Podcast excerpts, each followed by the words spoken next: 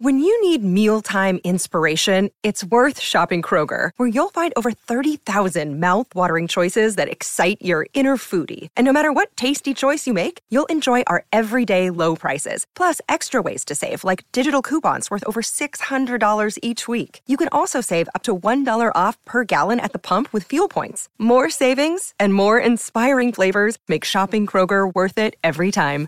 Kroger, fresh for everyone. Fuel restrictions apply. Welcome to Hail Varsity Radio, the voice of Husker Nation. Insight, opinion, expertise, with the biggest and best names talking Nebraska across the state. Join the show on Twitter at Hail Varsity and at Schmidt underscore radio. Call in at 402-466-ESPN or 1-800-825-5865. Here's Chris Schmidt. Welcome to it into a Wednesday with Hail Varsity Radio, presented by the Nebraska Lottery. Chris Schmidt, Elijah Herbal, and you. Lots to get into with uh, Nebraska, Michigan State. We'll hear from Mr. Mel, Coach Tucker, part of his presser. And Elijah, brother, usually I try and do a lot of the edi- editing and sifting through. You're a you're a true champion for 41 minutes of Mel Tucker. And Mel's awesome, but Mel's not exactly dynamic as a speaker. He talks uh like He just it's it's just a normal, this. cool, chill conversation. Nice and slow. Mel's hey, Mel Tucker was good to us in Boulder. Wasn't good to Nebraska, obviously in Boulder, but hey, he has got his Spartan folks fired up, and uh, we are now 24 hours removed from the self nickname.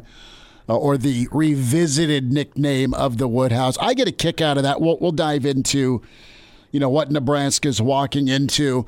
And we've been doing this show for a lot of years. We've been doing this show for a lot of years in the Frost era. And you look back to games, right? And it's been such a, you know, a roller coaster with uh, trying to grasp momentum, kind of keep your feet, and then get downhill in a good way, literally, for this football team. And we've circled games. We said, this thing is huge so important, monster game, tipping point. Listen, it do, doesn't it feel like Uber Uber? They're all important, but doesn't this feel just super important? Saturday night, six o'clock, FS1. Nebraska gets to go into a place, whack a ranked team. it's about the opportunity again. It, it is. I mean, it's. You've golfed with me. You put one in the water. Can you put the next one on the green? okay, and or or stay in bounds for me. So we'll dive into to the magnitude of this thing and, and just what Nebraska's walking into. Uh, coming up, Mike Babcock with HailVarsity.com and magazine. We'll get Babber's thoughts on where the Big Red's at after four games and what this fifth one means. Mike Schuhart, Shuey's going to join us, and uh, we'll, we'll talk about yips a little bit as it relates to kicking and golf because there's a lot of golf uh, metaphor involved with kicking. So Shuey will be with us from Wilderness Ridge. And then hour two, we'll dive a little deeper into the offensive line play and some optimism and some reality from uh, one of the greats, uh, NFLer and uh, Nebraska Hall of Famer, All American for the Big Red, the Pipeline.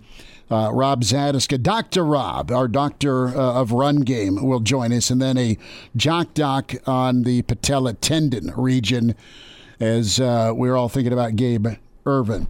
Numbers to get in 466 3776 466 3776 800 825 5865. We'll have a chance to get you a pair of tasting passes for Friday before the show is done at Haymarket Park with SIP Nebraska. It's pretty awesome.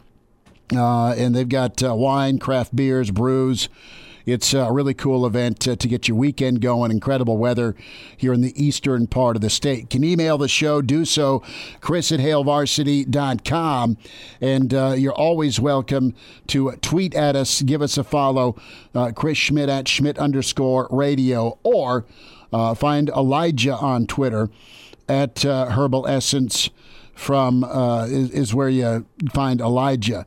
You had um, Greg from Michigan email in, and he's uh, all about this Nebraska uh, Michigan State game. He's going. His kid graduated from Michigan State. He's going Saturday. He is uh, on the uh, I think the, the, the section 22, Greg, and he's wondering if we're going there. And I'm like, brother, um, don't know that I'm making consecutive road trips would be fun. Someday that lottery number will come through. But as of now, we've got to kind of pace ourselves. And that's my question. Mel Tucker, we'll hear from him in a second, touched on just keeping the red out. It's a big ask, isn't it, Elijah, to get Nebraska fans uh, with the way this program's been up or down. You've not had a lot of road success. There's been not a ton of home success. They're working on it. I'm not piling on. I'm just saying the reality is this you're trying to put together your first winning season. You're at least at 500 right now. And uh, quite honestly, you could be 4 and 0. At worst, you could be 3 and 1. You are what you are right now at 2 and 2. And that's it's a big ask to go on the road in the Big Ten if you're a Nebraska fan, if you don't live in the region. It's not Lawrence, it's not Ames, it's not the Little Apple, it's yeah. not Boulder. It's I mean, we just went to Norman, but it's hard to unless you had it planned. I think a lot of folks, you know, jumped all over Oklahoma because of the nostalgia. There's a few Nebraska, quite, quite a few Nebraska fans in Illinois. God love you for making that roadie and staying in that town.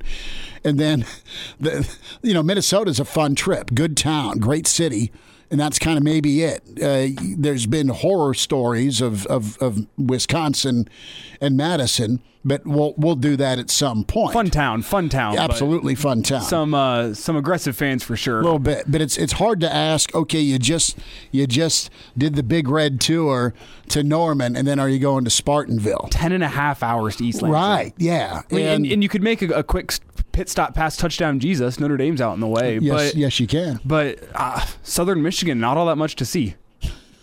It, you know, it's it's interesting. Our Notre Dame trip, we drove. I think we drove through. We, we drove through. This is 21 years ago. Drove through Chicago. Drove through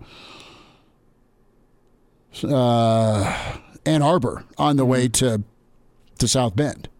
That makes sense. Mm-hmm. I don't know. I wasn't driving. It was Cranac. It was a hazy, hazy road trip. Well, I actually made a, a trip to Michigan. What would that have been? About uh, two months ago. I was picking up some FedEx trucks. It's a long story. you and Cra- I mean, were you just Seinfeld binging, and, and, and you and Newman decided to jump in the old FedEx vehicle? It was, to, it was me and my things? uncle. He's like, I bought some FedEx trucks. I need someone to, to drive him back to Nebraska with me, and I went. Oh. What's in it for me? And he said, one trip to an Applebee's in Michigan. And I said, I'm in. Need the boneless. Give me the boneless, please. But let's get into Nebraska, Michigan. Let's talk about this nickname and reputation thing. Really good column by Tom Shatel, as always. And, you know, what comes first, the nickname or the reputation? And you can say that about this vaunted woodshed, right? That's what Nick Saban nicknamed – the uh, Spartan Stadium. It was the woodshed. Well, he had some nice wins at, at Michigan State before he got to better recruiting country down at LSU, before Miami, before Alabama. And I can say the same thing about a couple of units for Nebraska. What are you known as? Well, you've got the pipeline and you have the black shirts. Kind of a big reputation game, isn't it? Big reputation game for this pipeline and in the way the O line has played, it's not been consistent. So, uh, throwback Husker fans are a little squeamish about saying pipeline. You can aspire to be the pipeline. Good luck and God bless trying to get there eventually uh, because they were great. They were incredible. They're also, you know, three years together. Uh, guys that, that earned rep time after a redshirt sophomore season right? Three years in the program, you know, a, a, fourth year junior or a, a, you know a fifth year senior type setup, where guys got watered, they got seasoned, they got developed, they got reps. They had a number of guys they grew up with on the line playing with. And then it was it it took it, even then it took some settling in time and it was all right because you're behind a guy like Will Shields uh, or guys that followed a Wiegert or a Zatechka or an Aaron Graham like a Dishman, right? Guys that were awesome, great football players. Eric Anderson, amazing offensive line that followed and still won championships. Don't forget the year you went back to back, you lost four fifths of that offensive line from 94 to 95. The offensive line does not have that right now. What they have, and, and there's that also discussion point of, all right, when's a guy stop being young? You got some kids that are now uh, pretty, they're quite a few games into their careers. They've had quite a few starts. And I think a, a lot of these guys, Elijah, and you can speak to it as an offensive lineman, it's you can get rattled and you can get rattled by some big bad dude coming off the edge and you've had two instances and buffalo was pretty good as well. But specifically uh, th- there may be some fringe sunday guys on illinois okay? There's a lot of sunday guys in that front seven for oklahoma. You're going to see some more sunday guys. Ohio state michigan uh, northwestern's been pretty good. You'll see some sunday guys at michigan state but you're not going to see the same Sunday dudes as you just saw at Oklahoma. But the reality's still there. It's third and eight. Adrian needs time, and you got your two tackles that I think are good players. I just think they're they're fighting it a little bit. I think they're one may not be a thousand percent healthy. The other uh, started off okay and is a good player. And then every everything you see on social media your interior, whether it's a kick attempt or you're just trying to run between the tackles, and this isn't, I, am taking Jurgens out of this critique because he's been pretty good. The guys around him need to, to, to, to play at his level, and they, they just haven't got there. I think with time, they can be good ball players. And do you eject and, and continue to find different? Or do you stick with what you got and keep chopping wood, so to speak? And eventually it kind of comes together. We'll see. You know, back to the nickname take. You know, what's in a nickname, and do you live up to the to the gloss? Is it is Nebraska going to be more pipeline like Saturday in the run game? And the black shirts, they played really well. They've done a good job. They've got to be even better. They've got to raise their game uh, from last Saturday to this Saturday against the run because while Michigan State's really good at being balanced when we look at their numbers, uh, their passing game lives off their running game because of play action. You make it third and third and eight, third and seven, third and six because it's second and nine. You know, I think Nebraska's interior will need to have something to say defensively with how this thing shakes out Saturday. Well, you have to keep it more than third and 8.7 because I guess that's what Kenneth Walker is going to do to every single play. Sure, sure. Well, he can't he can't get lathered up, and it, it, Michigan State's going to want to have seven minute drives. Could be a two hour ball game, and you're going to need to get some stops. Things could shape up a lot like last Saturday. Nebraska's plan was to hold on to the football. Well, Michigan State will no doubt in turn want to keep Adrian watching from the sideline. Welcome and Nebraska's yeah, and yeah, welcome to the Big Ten. And, and, and Nebraska's going to have to roll their sleeves up and do some work defensively. So you know, I look at this. What this game is is is uh, it's again another chance off the tee box for Nebraska to seize a moment. There's always been a moment that has blown up things momentum wise. You could argue last weekend it was the the blocked extra point return for two. It zaps things. The strip sack before half, the fumble against Illinois was the hand grenade. So Nebraska needs to either not have that momentum changing, energy zapping play, clean themselves up. We'll, we'll believe it when we see it or they've just got to respond better. Well, with, with, Mel Tucker saying how much energy he expects there to be in the quote unquote woodshed this weekend, it's all about yeah, I mean th- that that's how a football game goes. Is you're going to give that home crowd energy at some point in this game. Something's going to go wrong for you. That's just the game of football. The question is, can you step up and do enough to take energy away from that home stadium to give yourself enough momentum to escape that place with a win? It's going to be a tough place to go get a win. The question in my mind is, can you go uh, get a turnover on defense? Uh, can you uh, score a long touchdown, some an explosive play that really just silences that crowd early uh, and, and keep them quiet, keep them sitting on their hands? Because if you can do that against a home crowd, you're giving yourself a lot better chance to win. Look at how it almost felt like that game got out of hand for Nebraska after that blocked extra point. Scott Frost had a, a very smart timeout after that kickoff mm-hmm. uh, that got tackled. Uh, I think it was on the own Nebraska 10, uh, and it kind of silenced that, that Norman crowd just a little bit. You, you got to do something with your play on the field to silence the crowd as opposed to a, a Scott Frost timeout. Make a play uh, to silence the home crowd and give yourself a chance. We'll get into this with Babbers, but do you feel as a Nebraska fan Saturday? Is one of these pivotal moments in the season. There's a lot of season left, but based on Saturday's results, I asked the pivotal moment question because, from an interest standpoint, think about what you can do. Uh, you can get over 500. You've got a couple of home games. You can get the fan base maybe bought back in or or more interested or locked in versus waning interest if you're two and three going into Northwestern. You still have a shot. Say you say you lose Saturday, you beat Northwestern. All crazy assumptions because anything can happen on a Saturday in the Big Ten, and then Harbaugh and Michigan roll in with a chance for you. I mean, you can put a three game win streak together going into Minnesota. You can also trade off and really totally be 500 with going into your bye week at 500, above 500, or below 500. And then the gauntlet really cranks up with your October and into November. Thoughts from Mike Babcock on the way. Rob Zatechka, part of the pipeline. Next hour, it's Hail Varsity. And we're back. Fellas, think we could listen to the radio listen? On Hail Varsity Radio, presented by the Nebraska Lottery. Yes! That's awesome! Give you a chance here at a pair of SIP Nebraska seats for Haymarket Friday. A lot of spirits out there. Gorgeous weather. Uh, that on the way. We welcome in uh, Mr. Husker himself, uh, Mike Babcock, historian, author, Hall of Famer, Hail Varsity Magazine, HailVarsity.com, at MD Babs on Twitter. Babbers, how's your Wednesday, bud?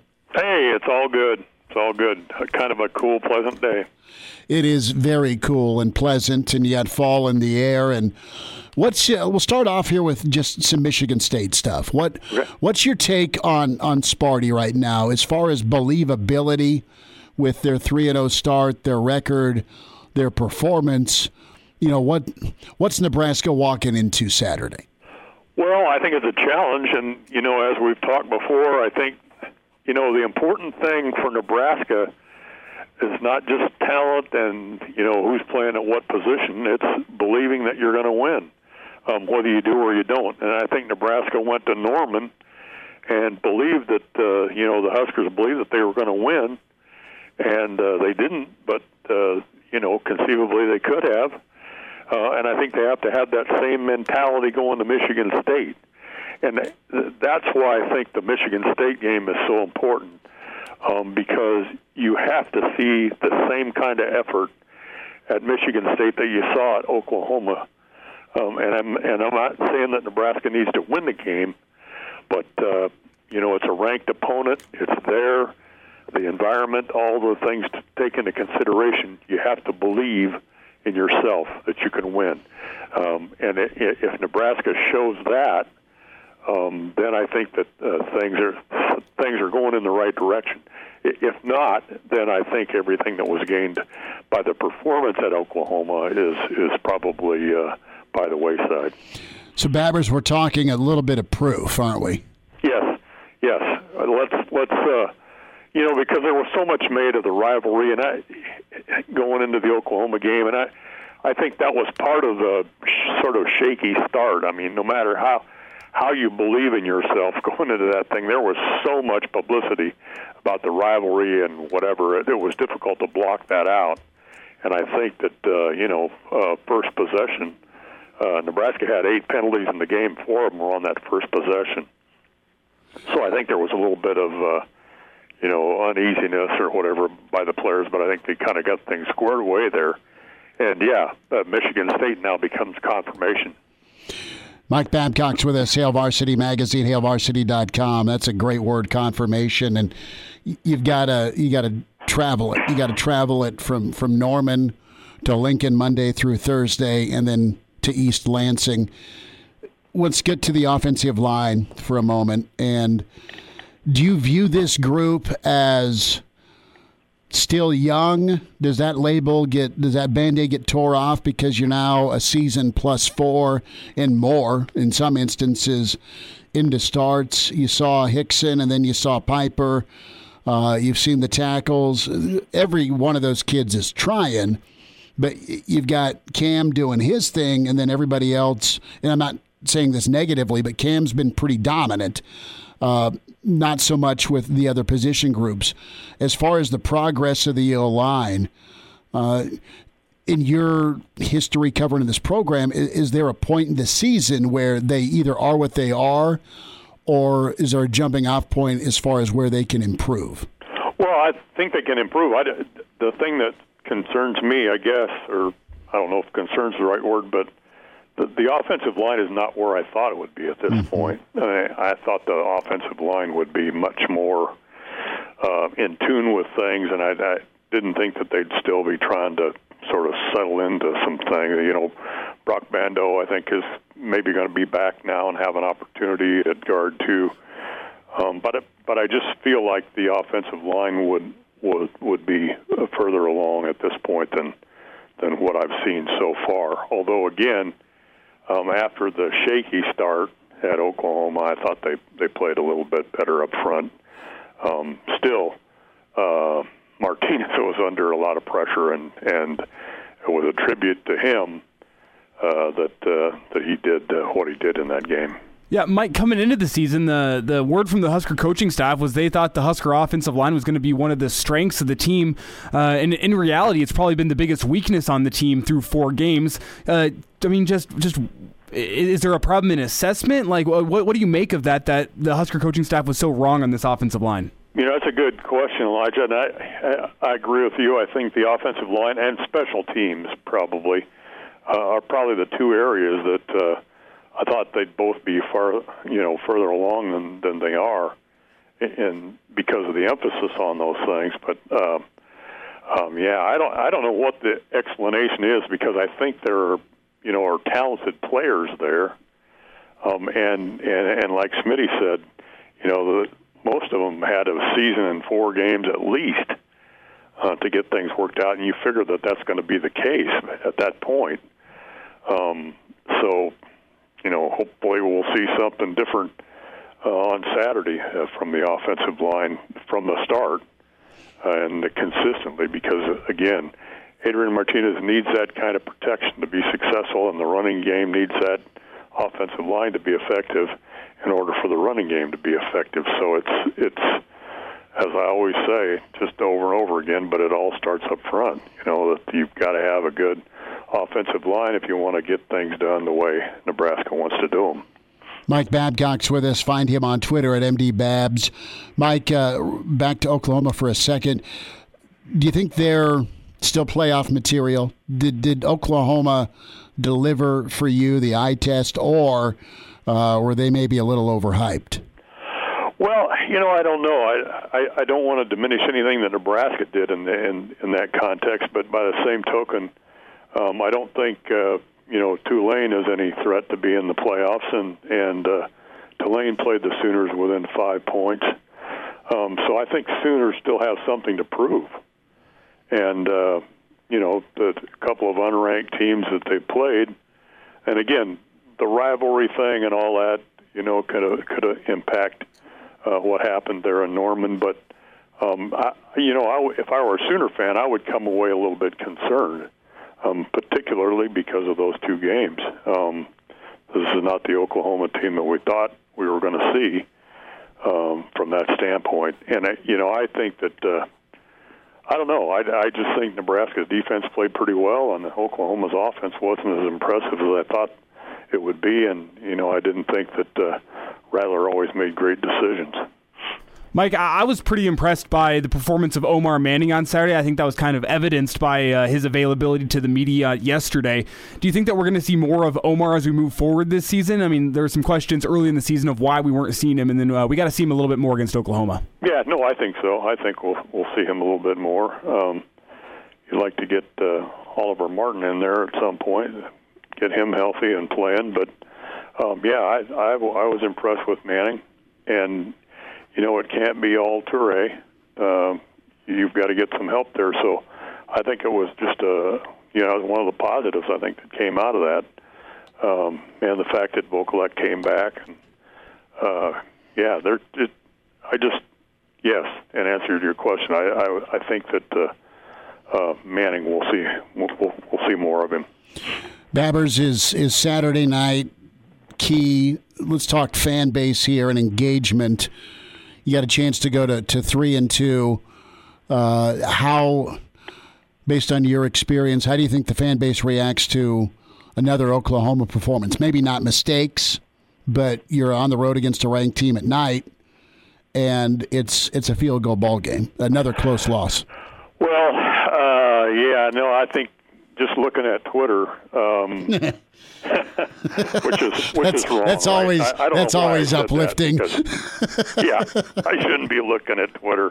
Um, I don't post anything on there, but I, I look at it. Um, you know, I, I don't know. I think fans are getting to the point where it's like, yeah, that was a great effort, but it goes in the in the loss column. And at some point, Nebraska's got to get it's got to be in the win column, believing that you can win, and then having the talent to do it, and then playing without mistakes to do it. You got to get those things together. Um, so another another close loss. I don't know how people are going to respond. I, I would guess that they're not going to be overly uh, excited about that because you know I said going into the season, Illinois was a critical game mm-hmm. for Nebraska to finish 500 and certainly to finish seven and five. Didn't win that game, um, so now you're trying to you know you're trying to pick up the pieces there. Um, so you know, at some point you got to start winning if you want to be bowl eligible, and uh, Michigan State would be a great place to start. Is but, it, uh, one game at a time. Is this is this like one of those keys? There's 40 swing games on this schedule, right? But is yeah. this the swing game that gets you to postseason? Maybe. Well, um, from my standpoint, to make up for the Illinois loss, it would be. Mm-hmm. You know, would get back in that position, but. Um, you know, and again, if I see the same team show up at Michigan State, from my standpoint, I'll feel better about the possibility that Nebraska can at least finish six and 6 mm-hmm. um, if not, then there's concern. But this is really a team where it's like the next game is the most important game. Mm-hmm. I mean, there there's no questioning that. There there's no team that you can look past. There's no assumption you can make. Um, it just the next game is the most important. Focus on that. When it's done, move on to the next one. Mike Babcock's with us here on Hail Varsity Radio. And Mike, just to go back to your comment about Twitter just a second. If you want to enjoy your experience on Twitter.com, you got to follow at Schmidt underscore radio and at Herbal he does. Essences. He has. He does. I do God that. bless him. Those yeah. are the only two people you got to follow. But so, I'm not on it that much. I'm kind of like Babbers. I just lurk and laugh. but uh, but Mike, we heard from Joel Klatt on the show yesterday. I guess it was his comments after the game Saturday saying he thinks Nebraska is going to get one of either Iowa, uh, Ohio State, Wisconsin, or Michigan this season. Uh, I'm not sure I want to call that premature, but but don't you want to see what Nebraska does against Michigan State before you would say something like that? Oh yeah, definitely. Like I said, it's really the next game that they play is the most important. Don't look beyond that, because at this point, um, this, this team has not shown any reason for us to do it any other way. The next game is the most important one. Let's see how they play, and then we'll move on to the next one. So yeah, I wouldn't say that I wouldn't deny it. I wouldn't say it. I just I want to see what happens in East Lansing. Babbers, about 15 seconds, but what's coming up from you with Hail Varsity? Uh, well, uh, we're getting ready for the next issue of the magazine, trying to figure out what we're going to do there. But the, the one thing I would say quickly is that Sam Foltz and Mike Sadler are going to be honored before the game in Michigan State. I think that's great. I think you're right on with that. Uh, two great uh, kids taken too soon and uh, it'll be uh, special to have them honored again. Mike, always appreciate you, man. Great insight. Thanks for the time today. Hey, thanks for having me, guys. There he is, Mike Babcock with us on Hail Varsity. And now. And now, back to Hail Varsity Radio. Some O-line thoughts. Dr. Rob Zatechka, part of the pipeline. His take on the Big Red, post Oklahoma, headed into Sparty. 20 minutes away, we say hi to a guy that's outside and enjoying amazing golf weather on a phenomenal course, Wilderness Ridge, of course. Mike Schuchart with us. Shuey, what is up? How you doing on a Wednesday? I'm doing awesome. I need to be out with you. Them, I'm watching them work on the lazy river. How about that? That is incredible. Uh, the point is, is you can just stroll to the first tee box and enjoy 76 and sunny with no wind. Oh man, is it nice out? I am, any better. It's a this is a top five day. Oh, it is, and I'm targeting someplace to play Saturday ahead of Nebraska, Michigan State. Get get the old nerves out, my man. So, Shuey, uh, we'll get to some football thoughts in a, in a sec. Ryder Cup, uh, your take on this? Can, can the U.S. get along with one another for a week? Doesn't sound like it, but yeah, they will. Once that competition starts, and then it's like mm, U.S. versus Europe, man, that'll all that stuff will go away, and uh, the competition, blood will get flowing, energy will be up, and it's now you're now you're trying to beat that other team across from you, so that stuff all kind of goes away. Uh, Some of the leaders on the Ryder Cup, the captains. I mean, you got to call a huddle in the clubhouse over a game of cards and maybe a, a whiskey, and Uh, just you might have to. tell everyone to just chill. You might have to. There's some competitive boys in that group, and they don't like one another. So I'm sure that some of those little games get a little heated. I'd say so. I mean, any uh, any examples from from uh, fairways past, Shuey, in your career where a couple of guys didn't like each other, but they were able to coexist? Surprisingly, Oh yeah, you know it's there. Used, there used to be a group that used to play all the time in the tournaments, and uh, they would play their practice rounds together all the time. And the one day they were playing, they got to the last hole, and if the one guy made the putt on the last hole, he was going to make more money in that gambling game than the guy that was going to win the tournament that week. oh wow, So yeah, they used to get heated. They used to yell at each other, but every man, every practice round they played together just because they loved that. They loved that competition of that gambling. So they came from quite wealthy backgrounds, so they could kind of do that. what uh, what's your take on Whistling Straits? It's incredible. It's I played the PGA Championship there. Uh, ninety can't remember what year it was. It's been so long ago. So it's a fabulous golf course. I mean, it's it's uh, intimidating. That's a Pete Dye golf course. Super intimidating, visually intimidating off the tee. He puts stuff out there that hides certain things and makes it very intimidating hitting your shots in there.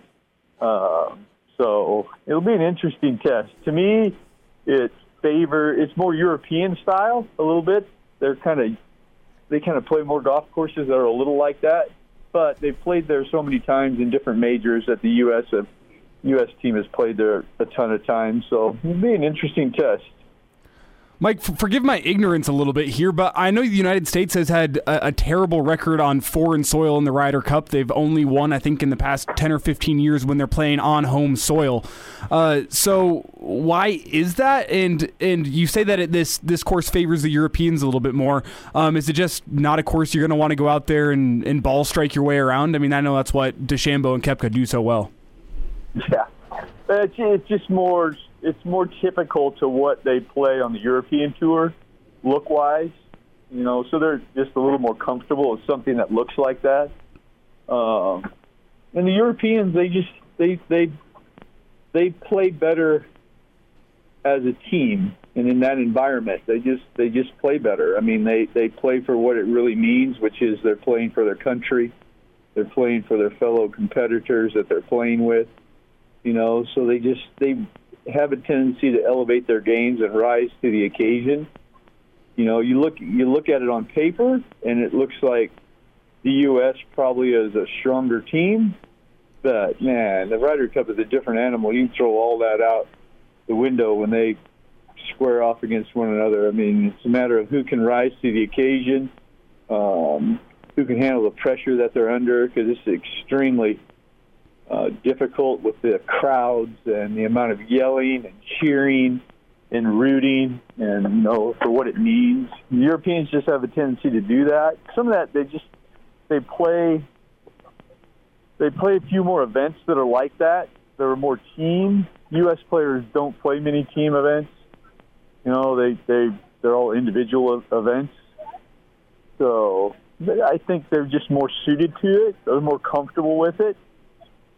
So I think that's why. And they they used to get their brains beat in all the time. They got tired of it, you know. And that and and the European players are getting better. I mean, all players are getting better. There's just a lot more of the European players, and they're a lot better players. Mike Schuart's with us, Wilderness Ridge Golf. Shuey, let's talk the Yips specifically uh, with the kicker and uh, and golf. And tell me about curing the Yips if you're uh, trying to, to hit a field goal here Saturday to win it. Boy, that is tough when you get them, you know, because you get a lot of a lot of distractions going on in your head mm-hmm. that affect you. You know, when you're hitting it right down the middle of the fairway every time it gets easy because you don't hit it left or right, man. hit it a few times left or right in bad places, then you start thinking about it. Then as you start thinking about it, then you try to start fixing it, and it's like then when you're trying to fix and kick or hit a shot, it's very similar. I mean, it gets gets a little crazy. I heard a, I heard a comment the other day that made a lot of sense to me. Why he's going through what he's going through. You know, last year he never kicked in front of anybody. That's fair. This year he's kicking in front of 90,000 people.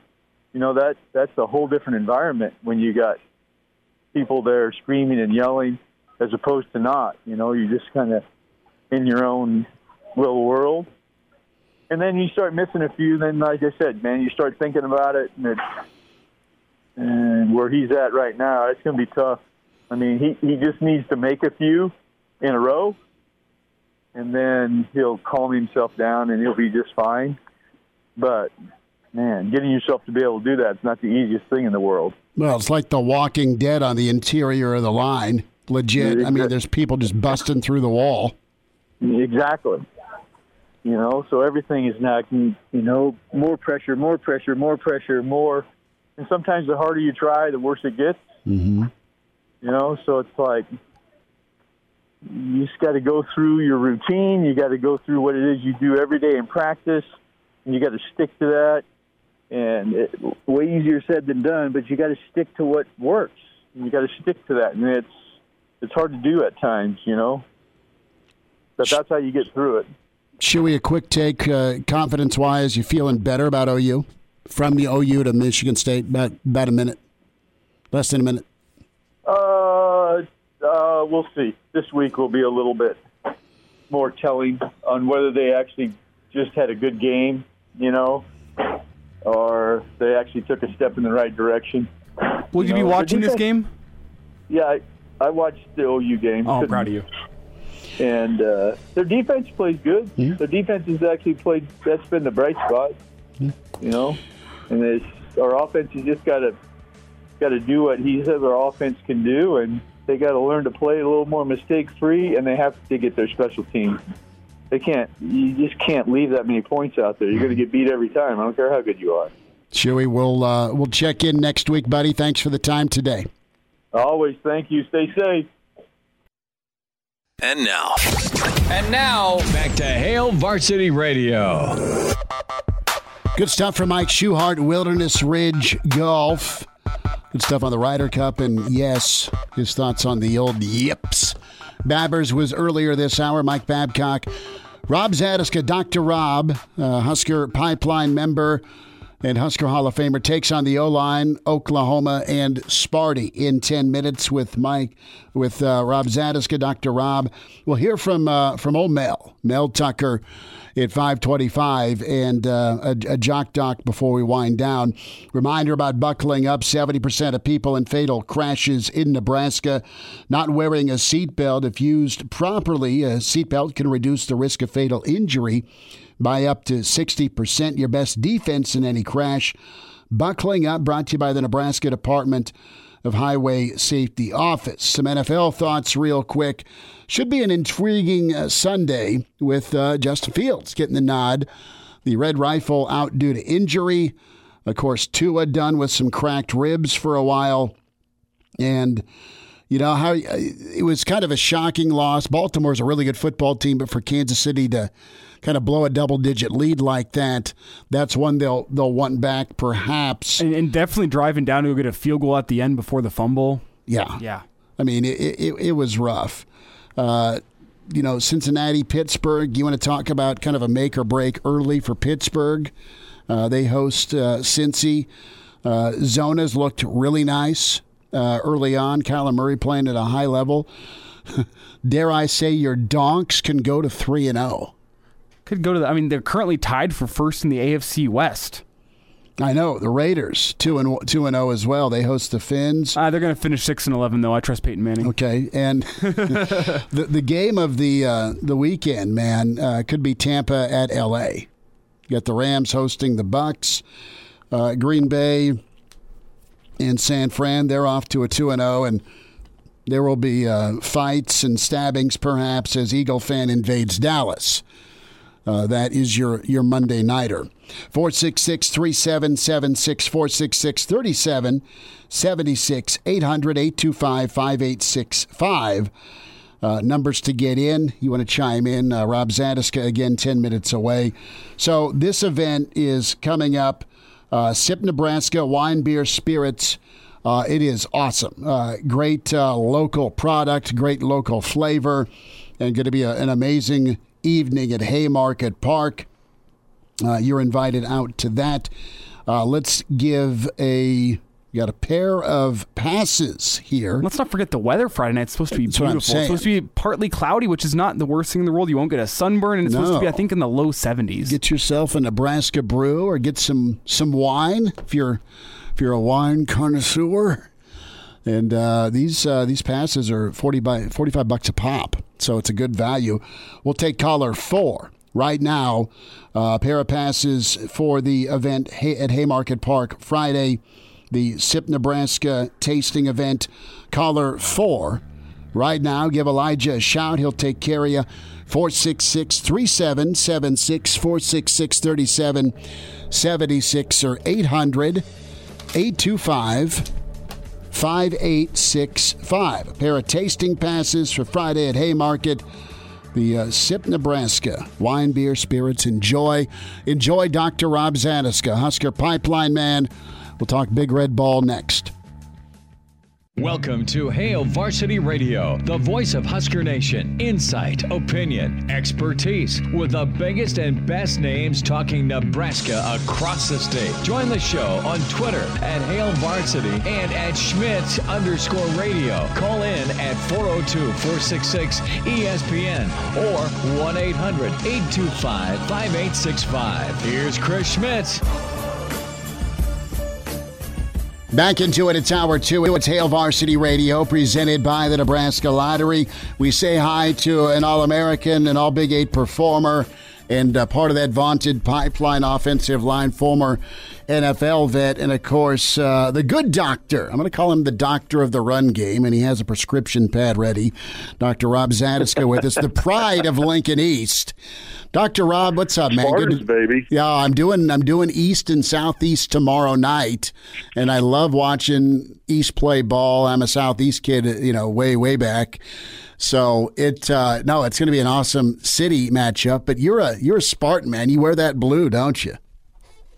I do. They've, uh, you know, they're uh, John Gingery, their head coach, I love Gingery. who was our he was our defensive coordinator when I played, and I mean, and still only the second head football coach in Lincoln East history. So they they they they don't switch out much there, but he he's done a he's done a great job there. Man, they've had some really good teams the last couple of years. Oh, that Walters kid's incredible to watch. Love their quarterback. He's a lot kid, of fun. Kid can kid can sling the ball. So, you know, and they've got some good wideouts too. I mean, there's he, he's got guys helping them, but they they've got a really good team and uh, it's fun watching what Ging's got going down there right now. Well, absolutely, and your old teammate Sizes does a great job too. You know, um, down down at East, and well, we could talk high school ball for a while. We we still may get back into it, but Dr. Rob. Thoughts on, on Nebraska, Oklahoma before we turn our attention to Sparty? You know, as a, as a former Husker, uh, give me the good, the bad, and the ugly. Well, the good. I mean, the, the defense has been playing well, but they've been playing well all season. I think.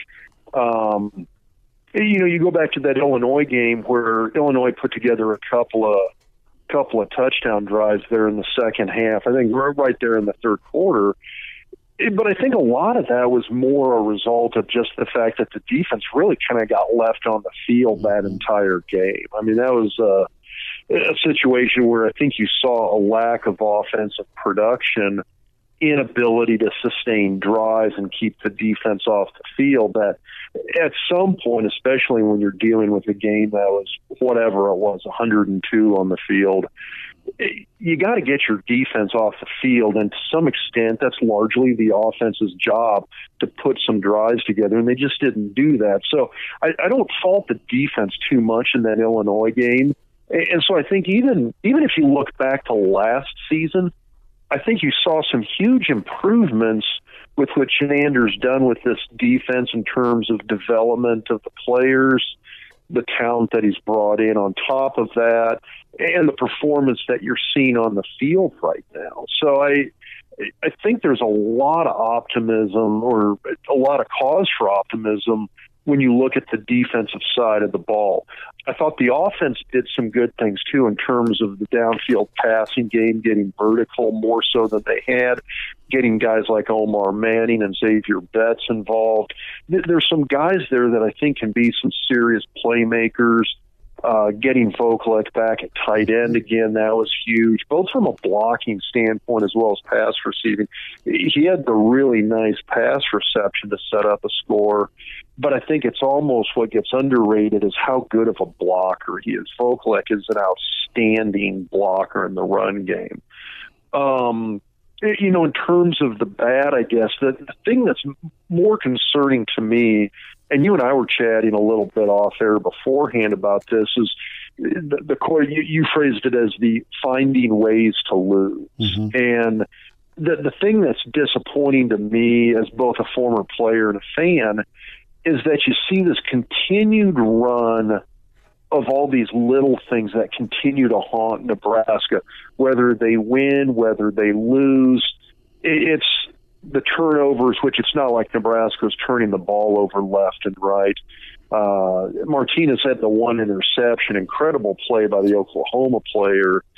Um, but in my mind, that was essentially darn near a punt. I think mm-hmm. Nebraska was kind of in a tight spot, put it up for grabs, and it was one of those, hey, if if it falls incomplete, they're punting the next play anyway. If they the guy intercepts it, it's as good as a punt considering he's inside the five yard line. So I don't fault that turnover too much. The special teams miscues and the penalties, however, it, I mean, it's almost you know, it's almost becoming tiresome talking about it because it's something you see week in and week out. And even when you go back and you look at the win over Fordham, when you look at the win over Buffalo, I think there was a lot of optimism in terms of the good things Nebraska did. But they still had those same issues. They still had those penalties. They still had those special teams miscues and that continues to haunt this team. And those little things, you know, everybody cracks comments about football being a game of inches. These little things add up, and they do matter. And you saw that in this game. The blocked PAT, that's a three point swing right there. Mm-hmm.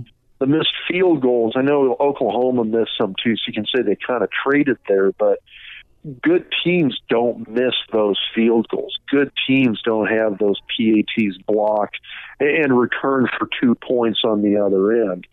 Um, and so those are huge. It, changes how you coach and play the game late in the games. And if Nebraska gets one of those field goals, if they don't have that PAT blocked, all of a sudden they're in a situation where instead of this being a touchdown difference, it's a field goal difference uh, in terms of being able to win the game, and that changes everything. It changes the pressure that's put on Oklahoma and how they do things.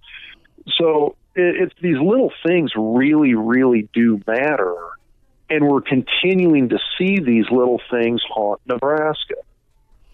Rob Zatechka is with us, Hail Varsity Radio, Pipeline All American, Hall of Famer. And uh, we're talking Nebraska. His podcast, of course, Doc Talk Sports. Uh, him and Travis Justice uh, kill it. They are uh, an awesome listen. And uh, be sure to check them out and subscribe. If you don't already, I'm pretty sure you probably check out Dr. Rob and Travis. So let's get into the nitty gritty here of the offensive line between the the sacks allowed. OU's fierce, man. They've got Sunday dudes on defense, so good players are going to make great plays. I know that can happen. Dr. Rob, but when we talk just about the O line and what isn't happening, and that's run game success, I'm glad Nebraska stuck with it. I love the patience because it paid off with some play action.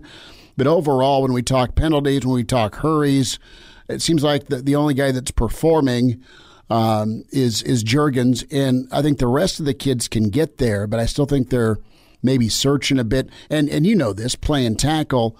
I mean, that's an imp- incredibly difficult spot to play, and you've got two young guys playing tackle that I think we both think can be really good, but they're still just kind of fighting it. They are, um, you know, at some point the young guy label has to come off, though. Are we there? Um, at, at, least, at least with Benhart, in sure. the sense that you've got a guy that he's a second year starter. I mean, he's got a full season starting under his belt. He's got experience within the program. And so you, you need to start seeing you need to start seeing that performance in terms of being able to keep those guys out of the backfield. Now, there was a number of plays they did. Mm-hmm. Um, and I thought there was a number of times Martinez did have time to throw. You get down to that late in the game where Nebraska's in a do or die situation. Oklahoma knows they're throwing the ball, and those guys are coming with their ears pinned back on a pass rush. And I did first admit those are tough situations to be in for an offense. It's tough for an offensive line. It's tough for those guys when you've got to block really good defensive players. And, and Oklahoma, you hit the nail on the head. That's a bunch of NFL guys. You got a bunch of those six five, two hundred and eighty pounders who can fly. I mean, those guys are defensive ends with outside linebacker speed, but that's that's the kind of players you get out of an Oklahoma, an, an Alabama, Clemson. Those are the guys you're going to have to deal with at, at upper levels of play. I mean, you quite frankly, I mean, you look at guys that like uh, like Nixon at Iowa last year. I mean, it's there's guys like that everywhere. When you go against those guys, at some point, you got to buckle down and be able to block them, and you've got to be able to block them in tough situations when you know they're going to be bringing the heat, and Nebraska didn't get that done. Now, at some point, too, you kind of got to wonder, well, should they have left a, a back in to help out, leave a tight end in to help out? Yeah, potentially. Um, it, it's a tough situation when you've got to when you got to have a game-winning drive, and some of it's also on Martinez too. I mean, some of those plays you got to be willing to sc- either a scramble a little bit earlier or get rid of the ball. Mm-hmm. And so some of that is on the quarterback as well too. I don't think you can put the blame solely on the offensive line. He's got to understand that situation that hey, at some point I need to sprint out and just chuck the ball at the sideline as hard and as fast as I can and come back without I mean, you lose the down but you don't lose the the lost yardage. And that's on him as well too. So it's not completely the offensive line's fault, but again, at some point, those guys need to be able to step up and they need to be able to make a play. Now, there are some other things I saw that were a little bit bothersome in terms of some blitz pickup and some stunt pickup by the offensive line, where I don't think they did a very good job of that. And some of that got masked a little bit. Martinez had the really, really nice scramble where he got flushed out of the pocket and then just shot downfield for 20 yards on, on the run it was a great play by Martinez. Everybody replays the highlight as a great play by Martinez it underscores the fact they brought an end stunt where they brought the nose guy out. They, mm-hmm. The uh, would be the left defensive end lined up over Benhart, team looping around, and there was a big hole where the guard and center both went to the both followed that nose guy and left a huge gap in the middle where the guard should have come off and picked up that stunting defensive end, if I'm recalling correctly. It was either the guard, the left guard, or Jurgens. Um, but they they let a stunt guy come completely free, who got a hand on Martinez. Martinez slipped him, goes for 20 plus yards. Again, great play by Martinez, but it was a great play by Martinez because he had to bail himself out because the offensive line didn't do a very good job of what I would consider some some fairly basic fundamental techniques when you're picking up stunning defensive linemen. So the blitz pickup, the stunt pickup, things like that are things these guys got to work on. There's some basic fundamentals that they just need to get better at. Um, and that goes for the run game too, holding on to blocks, finishing blocks, being more aggressive with your blocks. Uh, a good example of, of what I'm talking about here is again that Buffalo game, the the phantom forward pass on uh, Logan Smothers' mm-hmm. option play. Yeah, yeah, yeah. Well, that technically, if you really want to split hairs, there, it was a forward pass. The ball carrier was behind Smothers, but they're both moving forward. So as the ball's traveling through the air, the ball traveled forward from the 11 yard line to the 10 yard line technically a forward pass. However, if you're an offensive team that runs a lot of option and the referees are seeing a lot of option plays, the refs are never going to call that because they're like, hey, that's just a byproduct mm-hmm. of running option football. It kind of applies to how you block in the run game as well, too. When you see Cam Jurgens downfield knocking a guy on his butt, when you see Cam Jurgens doing um, a pin block on a guy and, and planting the defensive lineman on the ground, he's drawn 15 yard penalties. And part of the reason for that is referees don't see that much out of Nebraska linemen, so it stands out. Mm. When you see the Oklahoma players throwing WWE moves on Nick Henricks, and it's not getting called, quite frankly, because Oklahoma's offensive line is tossing guys to the ground on pretty much every single play because it's five NFL dudes. If Nebraska, uh, if you saw five guys from Nebraska pancaking pancaking defensive linemen left and right, if you saw guys doing what Jurgens did on those two personal fouls, where he's finishing blocks and putting guys on their back at the end of every single play, it doesn't stand out to the referees, I mean. And so it's it's one of these things where you got to have five guys all together. You got to have four other guys specifically picking up the slack and doing what Cam's doing, finishing their blocks off and putting guys on their back. One, that wears out the defense. It beats them up. It tires these guys, grinds them down. Two, when Cam doesn't, it doesn't does it. It doesn't stick out like a sore thumb anymore, and he's not going to get flagged anymore for it. But I, I think those penalties, in my mind, were completely perfect, le- legitimate blocks by Cam. Mm-hmm. It's just the fact nobody sees that out of anybody else from Nebraska. So when the refs do see it, they're like, "Oh, over aggressive as unsportsmanlike conduct," and they throw a flag.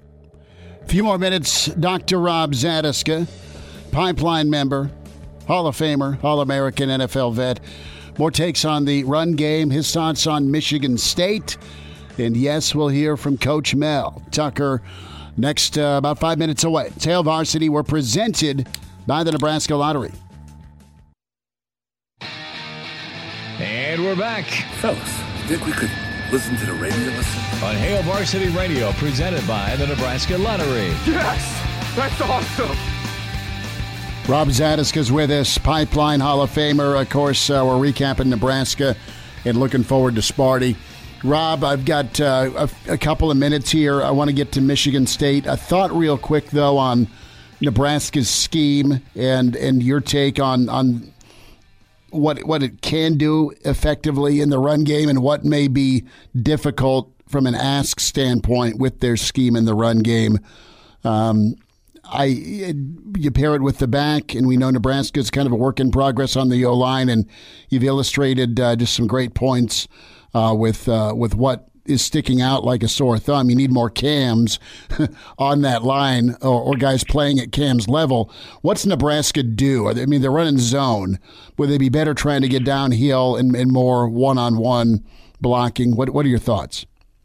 I think both. I mean, you can run a downhill game using zone blocking techniques, and Nebraska runs a little bit of zone, not not much in my opinion, but they run a little bit of it. But I think they need to lean more heavily on that. I think they need to lean more heavily on that downhill running game with with the dives, the pitches, the Mm. tosses, and, and get those backs moving upfield.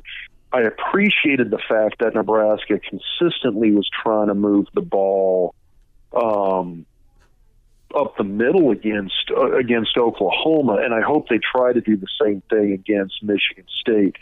If there's a benefit here going from Oklahoma to Michigan State, it's the fact that you're not going to have the same caliber of athletes. Those guys, that number 11, I'm blanking on his name, the outside linebacker from Oklahoma. Um, Bonitto. he was thank you he, he nfl guy those two defensive ends are nfl guys that nose guard's an nfl guy oklahoma has dudes across the board. They're big they're tall they're insanely fast. Michigan state does not have that same caliber. They're good. It, it's a good big ten defense. They're going to be really solid. They're going to be solid against the run it's not the same caliber, the same speed that Nebraska saw against Oklahoma. And so I think if Nebraska decides they're going to try and lean on an inside run game, a downhill run game, I think they can do some damage. And they're going to need to be able to do that because I think Michigan State's going to get their yards in the run game. They're going to chew up some clock in the run game. I like Nebraska's defense and how they match up against Michigan State's offense. Um, it, it's it's a good Big Ten defense that Nebraska has right now in terms of being able to stand in there and take those body blows that a run game provides. Because Michigan State's definitely going to do it. I know that running back had, I think it was 264 against Northwestern, and I may be wrong on this. I thought he had 197 against Miami. He went off on the Canes. Um, You're right. Yeah, and so it's it, they're going to get their yards. I mean, they're going to they're going to kill some time on the clock, and they're going to keep our defense on the field. The key thing in in this game, in my mind, is can Nebraska's offense step up and chew up some clock, chew up some time, and give our defense enough rest that they can stay fresh mm-hmm. and go out and be able to get those stops when they need to. But right now, I think a lot of the kind of the, the impetus right now it lies on Nebraska's offense. Score some points, chew up some clock, and then they just they got to clean up the mistakes, the penalties, the special teams miscues, these little things. That that's that's you, you talk about a, a culture of a program.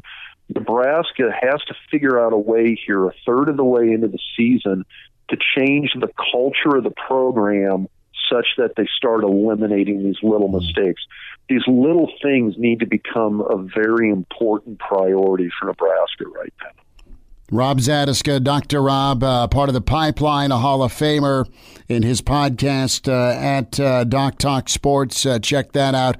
So, uh, real quick, Dr. Rob, and this is awesome to just get caught up with you, man. Thanks for the time. Has this uh, this 2021 team driven you to sample more beer? You know, I've, I've been kind of diving hard into the uh, uh, so some of the heavier IPAs. I've been, I've been kind of addicted to pretty much everything that uh, Lagunitas is putting out there right It's good. It's good, man.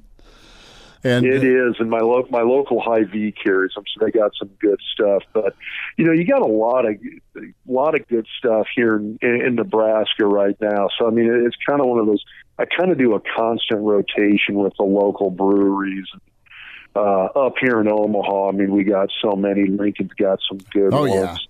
yeah. Um, still, still keep. They still always have a little cosmic eye in the fridge as well. Okay. So. Well, I got to send you some of the the Hale Ale, the Hail Varsity beer. That stuff's pretty There money. we go. We will we will pay you in in, in beer cases, my friend. Uh, Well, I'm not turning that down at all. there is uh, Husker All American part of the pipeline, and some great insight as to, to where Nebraska's at after Oklahoma, and as they head into Michigan State.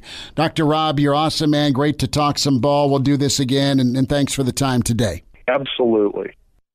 Gotta love Dr. Rob Zatechka, and he's smiling about his East Spartans. Big ball game tomorrow night, Southeast East. I'll be on the call with Coach Smith. That'll be fun.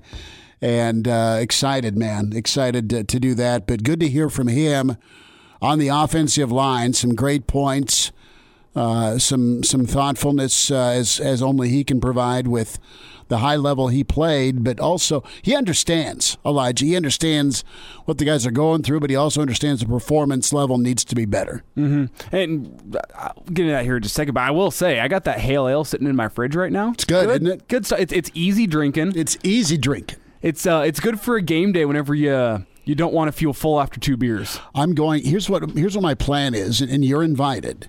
So straight up on the spot. Um, so I think Will's doing the post game with me. Yeah, I already told Will today. He stopped by my house after he finished up uh, the morning show, and I said I was going to be there for at least the first three quarters before I Okay. get back So what to what I'm thinking we uh, what I'm think are you back here? I'm going to have to be back here to produce. Yeah, on, on Saturday night. Oh, so it's you Saturday night. Yeah. I thought it was Connor. Uh, no, no, no. Connor and I flipped the next two weeks. Ah, so Yeah. you okay? So what we're gonna do? I think we're gonna get some ribs for the smoker. Yep. Okay, I'm Mm-hmm. I'm gonna roll the TV outside on the patio, and uh, we're gonna get some Hale Ale, Yes. maybe maybe some rum, Okay. Yeah. and you're you're. But that's what I'm thinking. Okay. And I, I can even bring over my famous mac and cheese. Ooh, done. Uh, So I'll have to get some propane for the fire pit. Mm-hmm. But I'm thinking it, it can be a really good outing, and uh, you'll just you'll just got to figure out how to get back here by uh, by the end of the fourth quarter. Oh, You'll be good. But be do we want do we want baby backs or do we want uh, short ribs? uh, the, the St. Louis style even. What, but, but do you want the beef ribs, the short ribs? Yeah. No, I, I gotta go for pork. Dude, I'll do one of each. Okay. Fine. Right. Sold. I- I'll do I'll do uh, I'll do baby backs, a slab of baby backs, and then I'll do the short ribs. okay. Because have you had short ribs? Uh, I've had them done Korean style. Okay, I will do them Schmidt style, Love it. which Love is just it. dry rub and it's money. I'll bring the Hale Ale. Okay, good. Done. We'll get the Hail Varsity Ale. Uh, if you're headed to Michigan State, keep it red. Invade, you in the Red Army, and take the Hale Ale with you. Let's hear from Mel Tucker, uh, specifically that Spartan culture. Uh, not a great year one. He's looking good through three games in year two.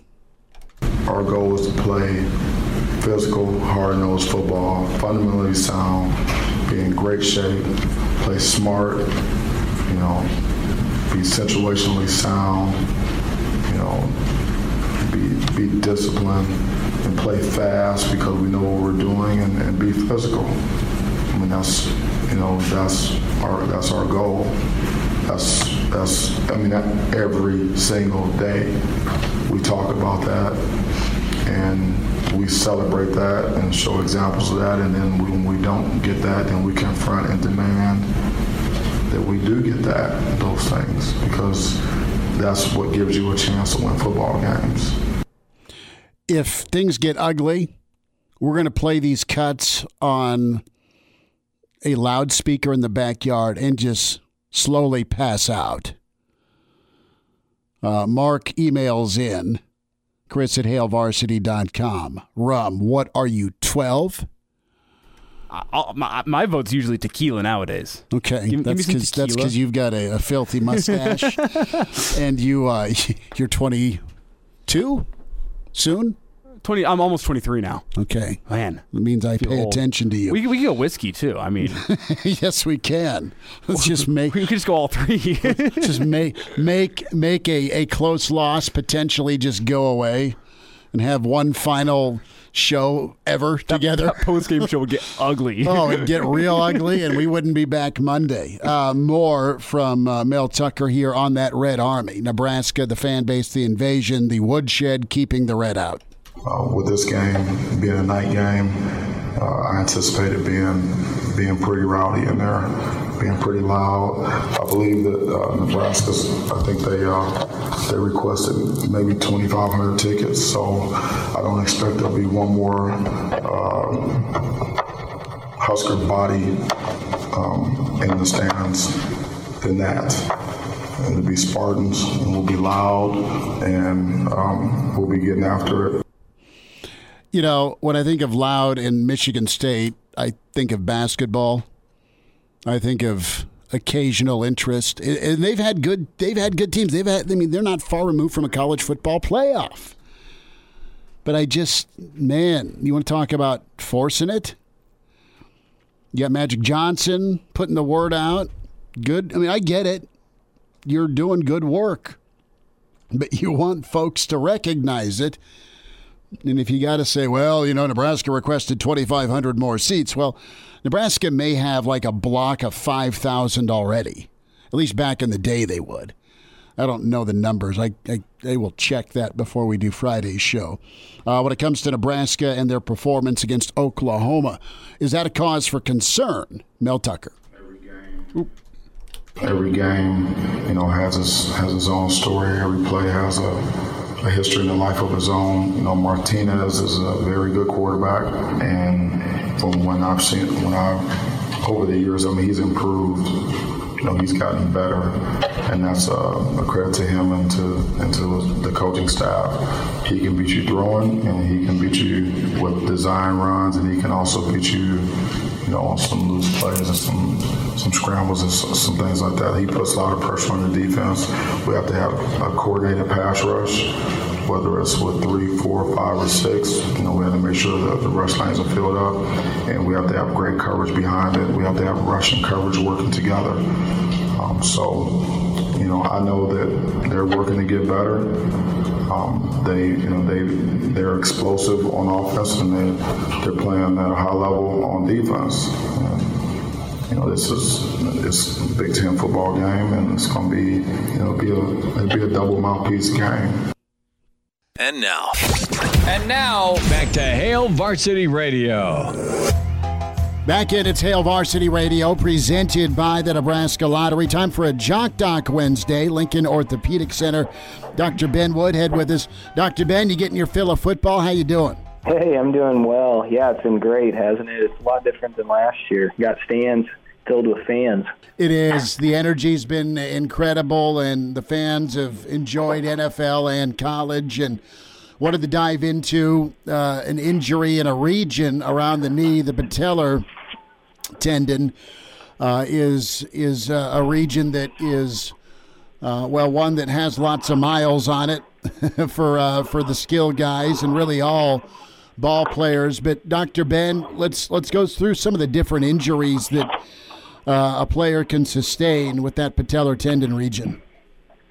Yeah, so the patella tendon is important basically in everything that we do because it's what connects that shin bone um, to the kneecap, which also attaches to the thigh bone. And so, kind of a more fancier term, they call it the extensor mechanism because that's what it does. Is it allows you to extend and flex your knee.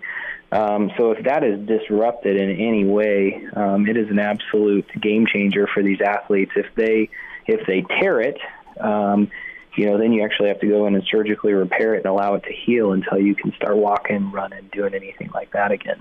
When it comes to severity uh, between a bruise, a partial tear, and and a, a full tear, how how sensitive is the patella to to maybe your the ACL or you know the MCL or even a meniscus. There's there's different varieties of knee injuries players suffer from, but is the patella more difficult, more likely to to to to get injured? I mean, or is it does it just does it matter? Just this was a non-contact thing.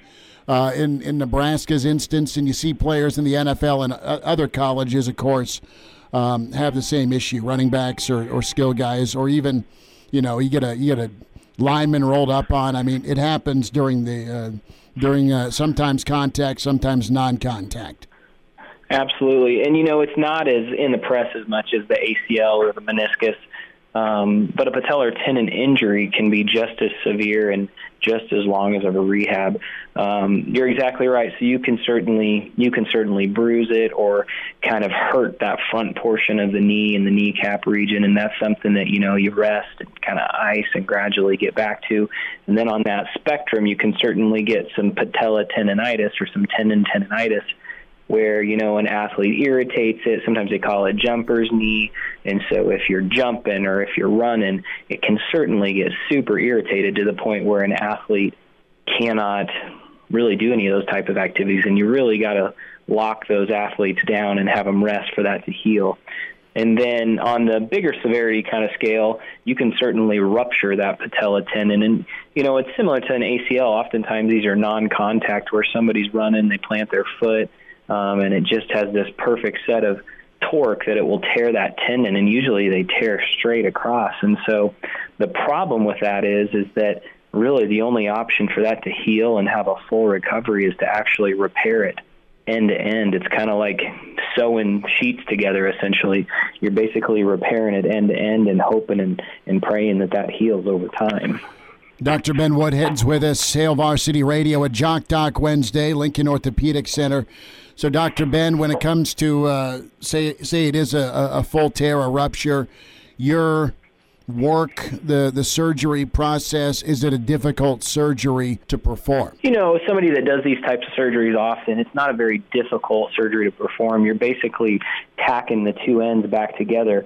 You know, the rehab is much more of difficult.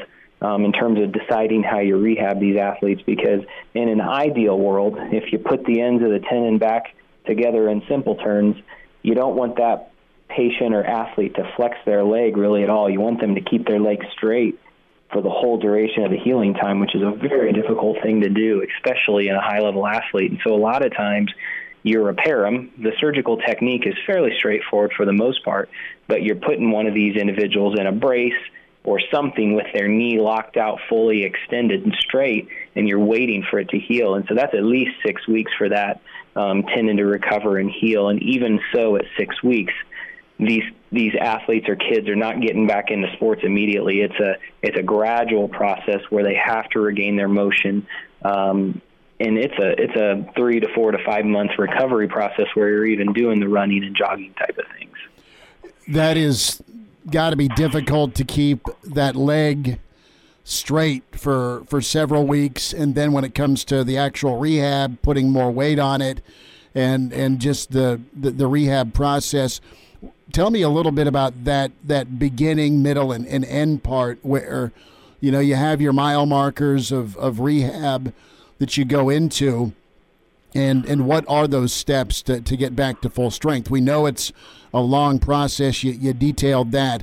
But specifically uh, the different phases that a guy is going to have to go through. Yeah, you know, I try and keep it fairly simple from that. That first six weeks, all you're really worrying about is the healing. So you're not pushing the motion. I know, you know, you really, really, really want to try and get back to activities, but um, the whole goal of this is to repair the ends and get it to heal. So that first six weeks, that is all is about in healing. And so, kind of that six to twelve week mark, once you kind of feel like that tendon is healed and it's surgically repaired and it's you know, it's bomb proof. The whole goal is to kind of get your motion back from that kind of six to 10 to 12 week, week range. And you're really not even doing any strengthening until that three month mark because it really does take, you know, 10 to 12 weeks for those tendons to fully heal to where they're back to 100% and they're not going to re injure it once you go back to sports. You know what is the process like once you once you do clear that rehab hurdle? What is lost and what is better than before uh, post surgery uh, is this a situation where it's such a severe injury a guy is going to lose a step north south east and west? Or if it's rehabbed the right way after successful surgery you can get out there and be the same back receiver lineman you used to be yeah, I think if you rehab it appropriately and you get a good surgical repair, that's the goal is that you get 100% recovery, you know, no concerns going forward, and this shouldn't be an issue um, in the future. You know, there's always going to be mental component in the back of these athletes' minds. We talk about this often. You know, after an ACL tear, um, any other type of injury, they're always going to have that in the back of their mind, and that's something that you really got to try and put back there and not worry about it. Um, but from a functional standpoint, from the actual tendon itself, um, and the knee and speed. With a good rehab program, the goal is to get back to 100% without any restrictions or any, you know, loss of a step. Dr. Ben Woodhead's with us, Lincoln Orthopedic Center at Jock Doc Wednesday. We're talking patella tendon injury. Uh, Dr. Ben, real quick as we wrap here, uh, lingering issues, tendonitis, soreness, discomfort, is that common? Yeah, it absolutely is common because you take a tendon that was once normal and you essentially put it back together, there's a tremendous amount of scarring, and that's why a lot of these patients are stiff early on, is because you have them extended out and you're waiting for that healing time. And so that's part of the art is kind of transitioning from waiting for the healing, but to know when you actually get them to start rehabbing, so they don't have that stiffness, so they don't have that tendonitis. But the same in the same token, you're taking a knee that has not been used for however many months during the rehab process, and you're gradually getting back to running. You're gradually getting back to strengthening, and those tendons are not used to it. So you're going to have a significant amount of tendonitis and irritation, and you just have to work through that over time. Dr. Ben, we'll check in again soon. Thanks for a few minutes. Thanks so much, Chris. Miss us? Come here, brother. Give me a hug. Bring it in for the real thing. We're on call for you. Catch the podcast at hailvarsity.com, the ESPN Lincoln app, or download them on iTunes. Saddle up, partner. Back to Hail Varsity Radio. Thanks for the time. Hope you had a good Wednesday. And if you got part of the show or need to get caught up, do so with the podcast, Hail Varsity Radio, three platforms and give us a rating, good, bad, or ugly. Want to hear from you what you think of the show. And uh, duly noted when you do uh, put your uh, review on Spotify, iTunes, Google Play, Hail Varsity Radio, Hurrdat uh, Media. Also, check out all the incredible podcasts with Hurrdat. Miss any part of the show? Can also log on on demand ESPN Lincoln and uh, some of the two minute drill best parts of the show. Elijah will get up on ESPN Lincoln Twitter. Numbers to dial up 466 37 76 466 37 76 800 825 5865 Nebraska showed they can be capable of some good things on offense, there's the big play capability and possibility they'll need to hit some on Wednesday. And uh, ball, big, big time ball game. They're all big. Babbers was right on with it, but this is a chance to to kind of move forward. And and really, did you just have a good game, or are you really a good team? Two and two, you've been up and down. And uh, we'll see where Nebraska shakes out. We'll hear from Scott Frost tomorrow. Our favorite uh, Viking, Charger, and Buffalo Bill, and Carolina Panther. And sideline reporter. And sideline reporter Jeremiah Sirles with us tomorrow. Coach Gary Barnett gets us going. Brandon Vogel joins the show. And uh, Danny Burke, Pride of Chicago, Burke's Best Bets. So a loaded Thursday. We'll be on the road at Seacrest Field ahead of the 7 o'clock tilt for the battle for Lincoln Southeast and Lincoln East. Coach Gingery, Coach Katula, two of the best dudes there are, and a really good football team uh, for both squads, both three and one, and, and ranked in the top ten.